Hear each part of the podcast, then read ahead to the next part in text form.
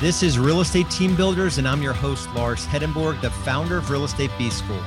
The real estate team building world is driven by big egos who boast about how many homes they've sold or how much GCI they've earned. We don't hear much about their low profit margins, the long hours they put in each week, or the unbearable stress they endure. In fact, I've discovered that most real estate teams are losing money when you consider the amount of personal production their owners must do to make ends meet. I believe that if you want to profitably scale your real estate team without working crazy hours, enduring unhealthy levels of stress, or coming up short at home, then thinking like a business owner, building sustainable systems, and empowering your team are absolute musts. You won't find any smoke and mirrors or hype here on my podcast, just the real world tools, systems, and strategies that work. So, if you struggle to balance growing your real estate business with focusing on the areas of life that truly matter, then this show is for you. All right, welcome back, real estate team builders. This is going to be a fun call. Jessica Fialkovich, uh, her company is called Exit Factor, and she got into business brokerage. It was her, her husband, and her dog, she was just telling me. Uh, and they scaled that business to 40 agents over three states and um, I just want to introduce you and really just talk about your your business ownership journey and what that was like. You guys were in wine and kind of in the in the world of you know going from the the retail sort of storefront to online. So I want you to talk about that, and then the the real. So for everyone to to keep listening, Jessica has seen, you know, financial advisors successfully exit their businesses and what they needed to do to do it. And we don't see that a lot in real estate. So we're going to dig into the big push of our time together is for Jessica to teach us how to set our businesses up in a way where it's sellable.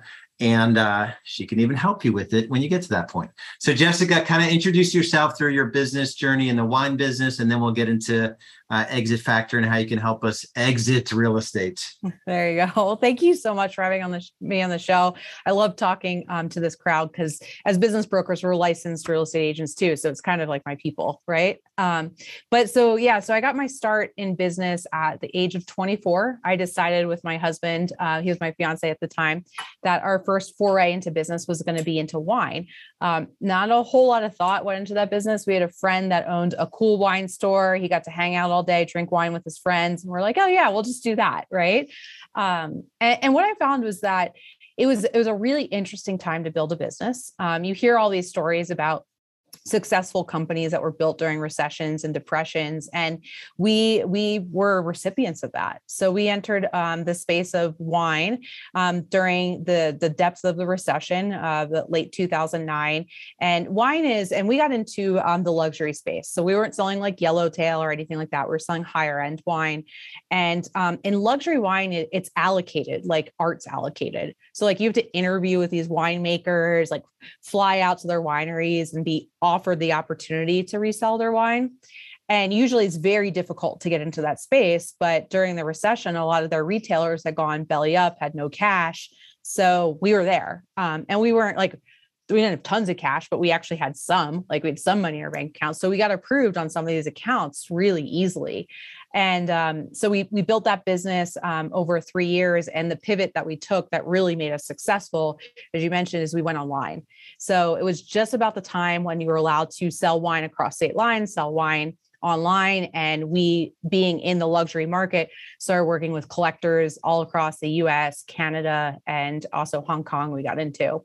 And that was really a fun space to be in, super successful, super profitable. Um, but then this guy named uh, Gary Vaynerchuk, and he'd been around. Gary was around longer than us, but he really like gained some steam, and everybody started to hear about the wine library, and everybody in the industry was talking about what he was doing. So all the retailers, and, and it, was, it was about like 2011, started going online. Um, so then the market was getting crowded, um, the margins were going down, and we kind of saw the writing on the wall, just like you know why we didn't sell yellowtail is because nobody makes money on yellowtail. It's just a race to the bottom. Like how low can i i lower my margins so i can get people to walk in the door? Um, i mean it happens in a lot of industries but it's very prevalent in the alcohol industry. So we saw that was going to be the same thing for online and for luxury. Um, so we decided to exit that business in 2012. Uh, we sold the business to um, somebody outside of the industry that just wanted a fun pastime. And we were able to successfully sell that company. But what I learned through that transaction is kind of what propelled my journey next into business brokerage and, and exit planning, um, which we can get into. But yeah, my, my past is uh, in the wine industry. I know way more about wine than any human possibly needs to know, um, but still drink it, still enjoy it. Yeah, I was going to say we were chatting before I hit record, and, and you said, well, maybe the wine part isn't, isn't so exciting, but um, I was like, I know real estate agents have the like toughest job ever. I am sure. Well, they're probably drinking their fair share of yellowtail. Yeah. Um, and you said you sold a twenty-five thousand dollar bottle of wine, which I, I, don't know anyone that would ever do something. Yeah, uh, that was through the Hong Kong market. It's crazy how much um, Asia will pay for some some wines. Although I do have to say, like in the U.S., I mean, it was quite uh, frequent that we would sell wine for a couple thousand dollars a bottle. Um, so yeah. That's wild. All right, yeah. so let's talk about was it the the the process of selling that business that like some people get into real estate because they have such a horrible experience with a real estate agent. They're like, I could do this way better than you know my real estate agent. Did you guys have a good experience? Is that what piqued your interest? What got you into the business brokerage side? Yeah, so we did not have a great experience. Um, I do say, like, look, looking back at it and looking at knowing what I know now is how hard it is to sell a business. Our business broker did bring us three offers, all full price, and the buyers were great. Now, once he brought us the buyers, he's like, Hey, Jess, here's your buyer. Like, figure out the rest out on your own. And he disappeared. And I didn't see him until closing. Um, and unlike real estate, there's a lot of steps that go into the, the selling the business. So our transaction time is about eight to nine months to sell a business. The bulk of that's going through this period called due diligence and negotiating with banks and things like that. So it's not something that's easy to figure out yourself. And it was really stressful um, for my husband and I to go through that process with no advisors. And at the same time, you know, we would go to our advisors and they'd be like, well, you're too small. We can't help you. And, and, at the time, I think we're doing somewhere between like three and four million in revenue. So we were small, but if you look at the US statistics, 96% of all US businesses are below a million dollars. What was eye opening for me was that, you know, one, I, I think one of my mentors in the wine industry told me if you can find an industry where you can do something just 1% better than your peers and be successful, like that's your golden ticket and so I was like, well, here I found an industry where I can, if I do something 10% better, I'm still even leaps and bounds ahead of my competition. Um, and I, I, found this niche that wasn't being served of small businesses. So that was really what got me interested in, in business brokerage in particular and doing sales and acquisitions for the small business owner. Um, so even still today, the average business owner that we work with does just over a million dollars in revenue. We're still really focused in helping small and main street businesses. Awesome. Um, so so let's let's talk about a little. You know, you, let's draw some of the parallels that you see between you know financial advisors who you're you know regularly sounds like successful selling their their book of business or their business, however you consider it, and then um, let's maybe talk about three or four things that you see consistently in this business that have a smooth process. Like what makes a sellable business? It would be awesome for real estate agents to know that you know, okay, if I do this the right way, if I build systems out and there's an actual process to, or whatever it looks like, let's kind of get into it. But first, talk about like this parallel between financial advisors and real estate agents. Yeah, so I, I, see a parallel between so financial advisors, very similar structure, right? Like most of the advisors are working under um, a larger corporation or a big bank called Morgan Stanley, UBS, things like that. Um, they're building a book of business, usually on their own or with a small team um, just like real estate, right? So we're usually aligned with a brand or uh, an office owner, or maybe we're running our own office and we're building a book of business with a small team. I think the big difference and the big starting point in the conversation is the mindset. So, and I don't know because financial advisors for a living talk about succession planning and things like that they start with a mindset that they know that they're going to have to have a succession plan for their business, whether that's selling their book of business, bringing somebody in that's going to take it over underneath them, but somehow they're going to transition their business at the end and still earn income down the road. Um, and I, I think that's a really, that mindset is like a big key to some of the other strategies that you can implement um, to make your business sellable. But it starts with from day one, you know that you're going to exit your business and you want to get something out of your business. You're not just going to close up shop and simply be done with it. Yeah. And it also, I mean, I'm sure you've read the book E Myth Revisited by Michael Gerber. Mm-hmm. It's like the E Myth question is like, how would I think about my business differently if I were to franchise it 10,000 times? Yeah. Uh, essentially roll it out into 10,000 10, different markets. Um, but also, it, it, maybe the question is, you know, how would I think about my business differently if I knew in 10 years I was going to sell it? You know, so right. let's let's get into some of those things. So, what do you see in some of these, you know, sort of book of business type businesses that make them sell at higher multiples, or some of them maybe don't sell at all? Yeah. The the one major thing is they run it like a business. They don't run it like a practice, right? So um, there's two different ways of increasing valuations of companies that I talk about. And one is about quantity of earnings, like how much money does the business actually make? And the other is qualitative, like how is the business run? So if we start with the quantity of earnings side, we actually have to treat our book of business like a separate business, which means that we're going to keep books and records and we're going to keep track of KPIs in our business. So if somebody wants to investigate that business, it's really easy to reproduce those financials and those KPIs. Like what is my cost of acquisition for getting a new listing, right? How long does it take me to sell that listing? What what are my marketing costs that I go into it? And thinking about that that whole practice as a business and the documentation, the financial books and records, things like that. Um, it's a really big piece that not only financial planners, we see it in CPAs a lot too. And that's like the difference between um, selling just like, here's a client list, I'm going to sell it for a few hundred or a few thousand dollars versus selling for a multiple of earnings. Awesome. That's, that's the one big one. Yeah, and and that's like you know, real estate B school. We we teach agents the B is business school. You know, so we're like right. the business school for real estate agents, and this is like totally my where agents do not think about any of this stuff at all. They're just sort of like, I've got this outgoing personality. I'm going to sort of figure out how to, you know, sell X number of homes or, or whatnot. So at, at what level, like, is a business sort of like viable in terms of selling? Like, you know, if, yeah. if an average agent is doing, let's call it a $10,000 commission check.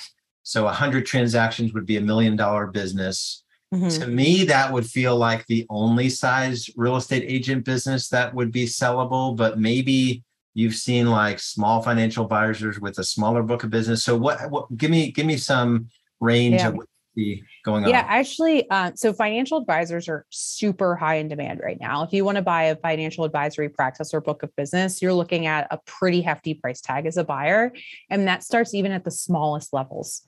Um, so, I mean, we've sold companies that only sold for ten thousand dollars, right? And what I, I tell people is, is what you want to think about is really you have two options at the end of your career in in real estate or financial advising and that's you can sell the business right? And you can get something for it or you can just shut it down and get nothing right? So at any level it is really sellable. You don't have to be at a certain volume. Um, when you get to i'd say between somewhere between a, um, a half a million and probably like two and a half million in, com- in commissions and revenue. That's where you have the biggest bulk of buyers. That's where the greatest number of buyers are interested. So that's where the most competitive space, um, and that's across all industries. But you can really sell at any size if you structure it like a business that can be transferred. And, and there's different ways you can earn income from it. Yeah, maybe ten thousand dollars doesn't sound like a whole lot, but like you could earn referral income, or we call it earnout income in mergers and acquisitions in the future, right? So bringing somebody on that's maybe a bit younger than you or just getting into the industry and they're going to come into your business. Maybe the down payment's not that great, but maybe you're earning some residual passive income well into the future. Yeah. Okay. So setting it up like a business, having clean financials, tracking like all your leading, leading and lagging indicators and all, all of that. What other things are you seeing in like the highest multiple sales that go the smoothest? Give me another yeah. another couple. So if we jump into the qualitative side, uh, one big thing, and this point, you brought up the E-Myth, right? So another thing Michael Gerber talks a lot about is working on the business versus working in the business. And one of the biggest drivers in jumping multiples is how much you're doing in an operator seat in your business. So in real estate, it's hard because usually what we're best at is sales and the client relationships and the getting the deals done but as much as possible to remove yourself from different seats on the bus. And you probably talk about this in business school, right? In B school, but um, like if we go back to financial advisor practices, right? Like some of the best practices I see, like my financial advisors advisor's not handling paperwork. She's not doing all the gifts and re- and remembering when my birthday is and my son's birthday and all that stuff. She's not doing any of her scheduling. She's not even really doing any of the financial analysis. She has a team around her that's doing all those other functions, so she can serve in you know her highest and best use, which is developing relationships and rainmaking, and that's those types of practices I see have a very high multiple. Um, and I could see that translate into real estate as well. I do see a lot of real estate agents, and we, we struggle with this with our business brokers too, where they're spending too much of their time on things that aren't producing income. And that restricts the size of their practice, right? But it also restricts the sellability because now you need to find a buyer that wants to come in and they want to be, you know, the the uh, the managing broker. They want to be um, the chief business development officer. They want to be the administrative assistant. They want to be the scheduling secretary. They want to be the transaction coordinator. And you don't just you don't have a lot of people that want to do all of those things. Yeah that's awesome. All right so and like doing all of those things like getting out of like all of the positions in in a practice you know to make the transition to, to business it's stuff you need to do to make more money anyway and enjoy a better quality of life. So all of this holds true even if you never sell it. You probably will own it longer because you built it better. Yes, um, are you true. finding that you know that you'll come into contact with a business owner and they're not ready to sell, and you're like, okay, let's you know, is there any coaching involved? Like, you know, let's get the business to the point where you have these things in place, and if so, what are those typical things that they're missing to make it make it sellable to highest multiple? Yeah. So that's actually what my role is mainly with Exit Factor now is we do um, group consulting and one-to-one coaching of getting businesses sellable. Um, so we work with people that are as early as 10 years out and they just want to build a sellable business from the start to people that are 12 months out and they're trying to do like kind of like a cleanup job before they go to market. Um, so a lot of things we do financial cleanup, we do some of this, how can we move you out of the seat?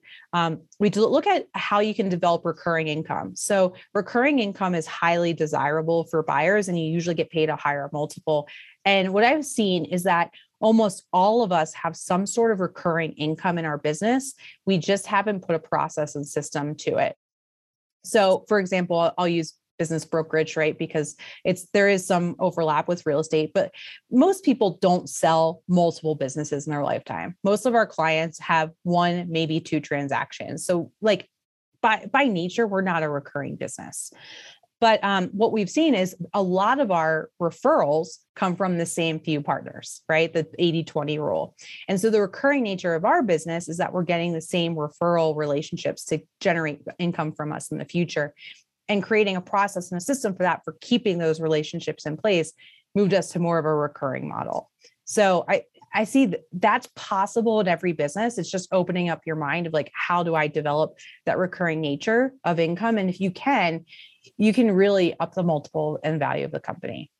Like, let's say you're doing half a million of GCI, but it's, you know, it's all like via text on your phone and like you show up at different events and you're just outgoing versus like you actually have a database that you could show to a buyer and you have like this touch system and you can like actually show them that there's a system in place putting the system in place will get you a sellable business, but it also double your sales most likely.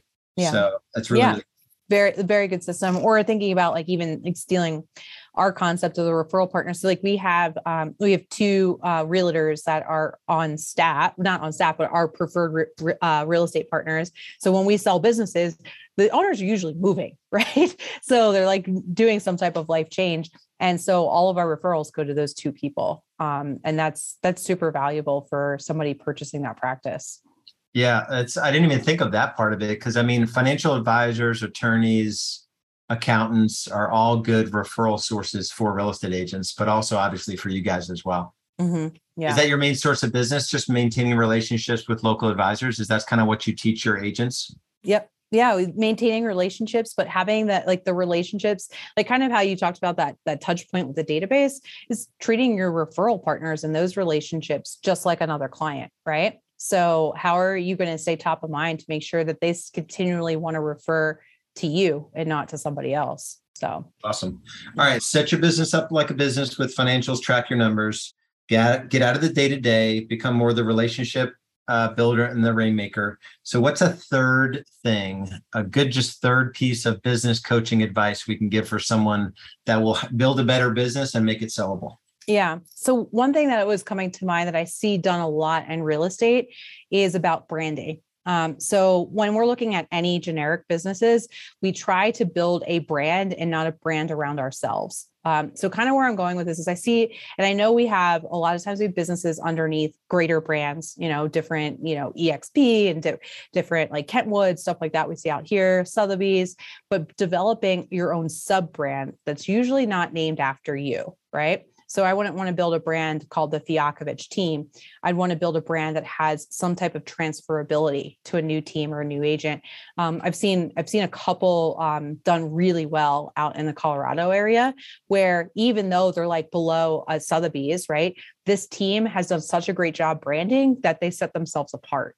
And um, everybody knows who they are and it, so it, it, develops that reputation. So there's a lot into going into building a brand and not, not a brand expert by any means but it goes back to thinking about your business like a business. The business has a brand that provides a greater reputation and level um, of you know desirability i'd say to work with you.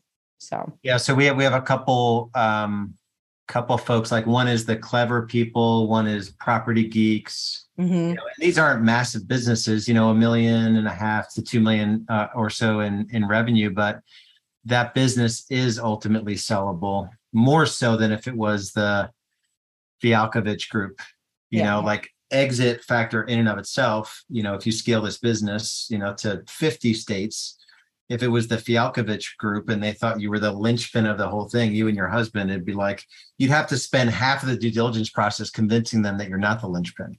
Yeah. Or you'd have to stay on for years after the transaction, which is really point that's the whole point of getting out, right? Is that you get out.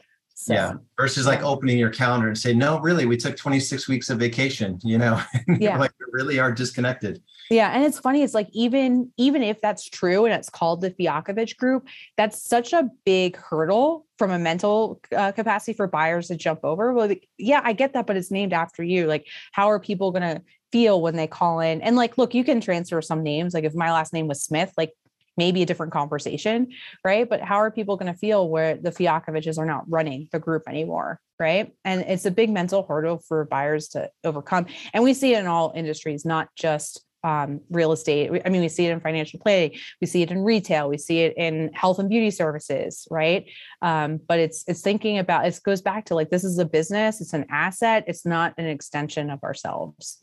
Yeah, and it's it's not impossible when you're a bigger business. I mean, I went from the Lars group, which like just seemed like a good idea. Like it's yeah. Lars. And that's pretty generic too, right? So yeah. Yeah. Yeah. Uh, but then we went to high performance real estate advisors where it was just like, you know, nobody really over time, nobody knew to to get in touch with me versus right. one of our team members.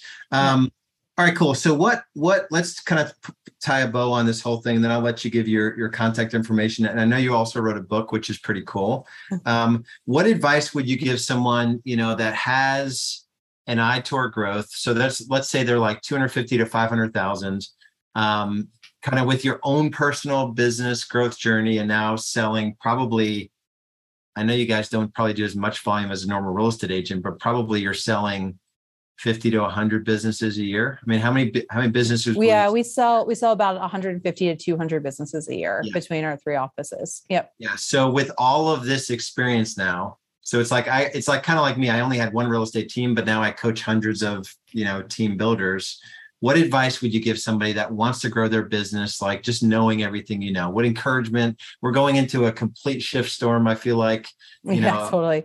unprecedented who the heck knows what it's going to look like um, what advice would you give us? Yeah.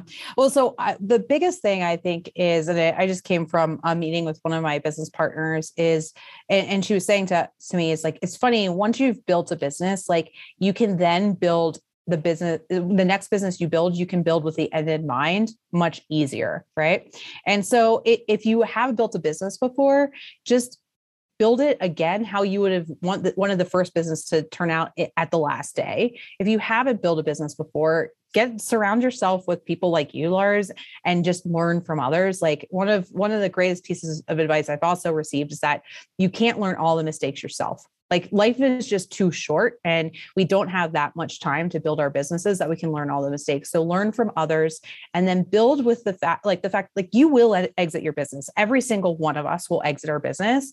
It's just we're making a choice if we want to control that future or we're going to let fate decide how that exit ends up. Um, and if you want to control it you, you need to really build a business with the things that we talked about like keep in mind running it like a business focused on profitability. It's another big mistake I see, and making sure it's not about you, whether that's the brand, the roles you play, anything like that. But know that you're there is an end date. It's going to come sometimes sooner than you think it is.